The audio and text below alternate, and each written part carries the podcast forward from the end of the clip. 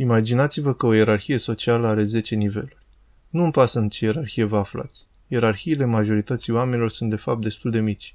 Ele sunt compuse din oameni cu care se compară.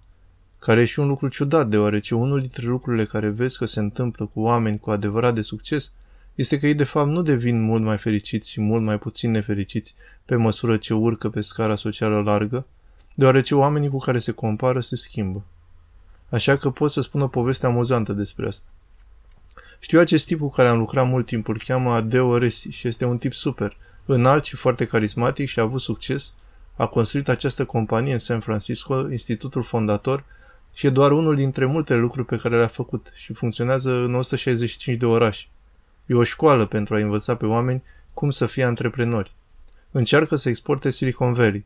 Ați putea să numiți asta un know-how tehnologic și financiar pentru restul lumii? Și în aproximativ 5 ani a construit 165 de școli, nu școli fizice, ci organizații asemănătoare școlii în întreaga lume. Du-te și încearcă asta, e foarte greu, știi? Doar să construiești una este greu, dar să faci asta în mai multe limbi, în întreaga lume, este aproape imposibil. Și apoi, în același timp, și-a construit organizația, a început 2500 de companii de succes ca urmare a construirii acestei școli. Destul de bine, să știi. Și avea o perioadă grea și vorbea cu mine la telefon despre asta. Nu era atât de fericit de ceea ce a făcut cu viața lui și a spus Mă compar cu colegul meu de cameră și aproape că nu am făcut nimic. Colegul lui de cameră era Elon Musk. Am râs la el. Chiar? Asta e ceea ce vrei să zici? Nu ai făcut nimic în comparație cu Elon Musk? Și ești deprimat din cauza asta? Da, e bine tu și restul planetei. Adică uite ce a făcut el. A inventat o mașină electrică, lucru imposibil. Apoi a făcut-o să funcționeze, ceea ce este imposibil, și apoi a construit o întreagă infrastructură pentru a o încărca și asta a funcționat și asta e imposibil. Și apoi sunt mașini bune și apoi le-a făcut mai rapide decât au fost vreodată mașinile și ieftine și asta e imposibil și atunci nu a fost suficient de bun. Așa că a decis că va concura cu NASA, ceea ce e imposibil, și să construiască rachete la o zecime din prețul cu care le construiau, dar mai mari, și apoi să-și propulseze mașina cu racheta în spațiu. Și le-a făcut pe toate astea. Într-o zi mă gândeam că abia am făcut ceva cu viața mea. Dar ideea este să știți că noi, primate de tipul nostru, avem un fel de grup despre care credem că e grupul nostru de aproximativ 200 de oameni. Pe Facebook, de exemplu, probabilitatea că sunteți într-o comunicare constantă, rezonabilă, cu mai mult de 200 de persoane este scăzută. Pur și simplu, nu aveți timp și nu-i puteți urmări. Așa că grupul nostru natural este ceva de genul 200 și grupurile noastre tind să se fragmenteze atunci când devin mai mari decât atât. Și asta e asociat, apropo, cu dimensiunea corticală pe care o vedem și la primate.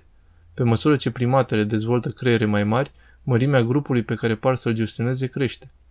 Acesta ar putea fi motivul pentru care dezvoltă creiere mai mari. Cine știe? Dar oricum e vorba de vreo 200 de oameni. Problema e că pe măsură ce ai mai mult succes, în ierarhia globală de 100 de milioane de oameni, cei 200 de oameni cu care te compari se schimbă și astfel încât ajungi cu 100 de milioane de dolari și nu ești foarte fericit pentru că iahtul tău de 50 de milioane este cu 20 de picioare mai scurt decât al prietenilor tăi, de 150 de milioane de dolari. Și ai multe nevroze, așa că te face frustrat și dezamăgit. Deci oricum ar fi, este important să înțelegi mesajul de aici. Ideea este că ai un sistem bazat pe sistemul serotoninic al neurofiziologiei tale. De asemenea, îți stabilește creierul în timpul dezvoltării embrionare, deci este într-adevăr sistemul de control principal în multe feluri.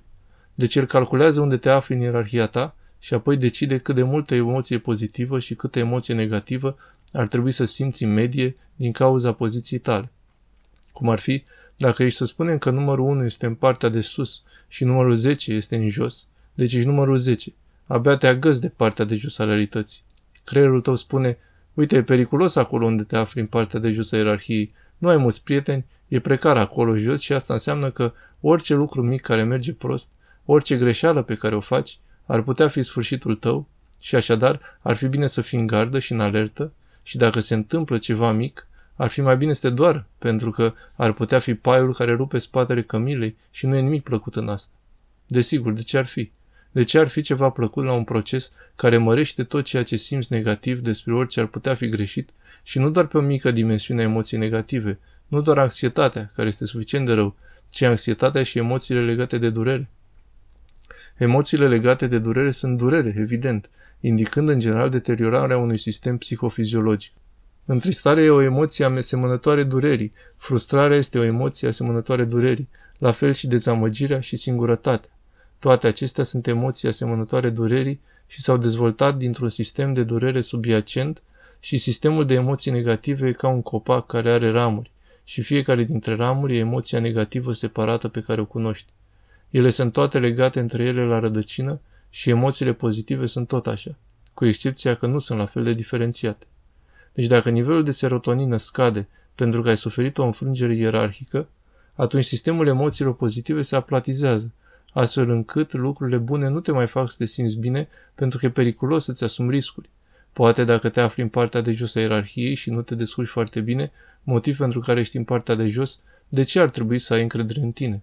Și nu ai prieteni și nu ești bine situat în lumea socială, nu vei merge cu entuziasm pentru a face lucruri noi și astfel motivația ta pentru a te angaja în viață scade și poate scădea aproape la zero.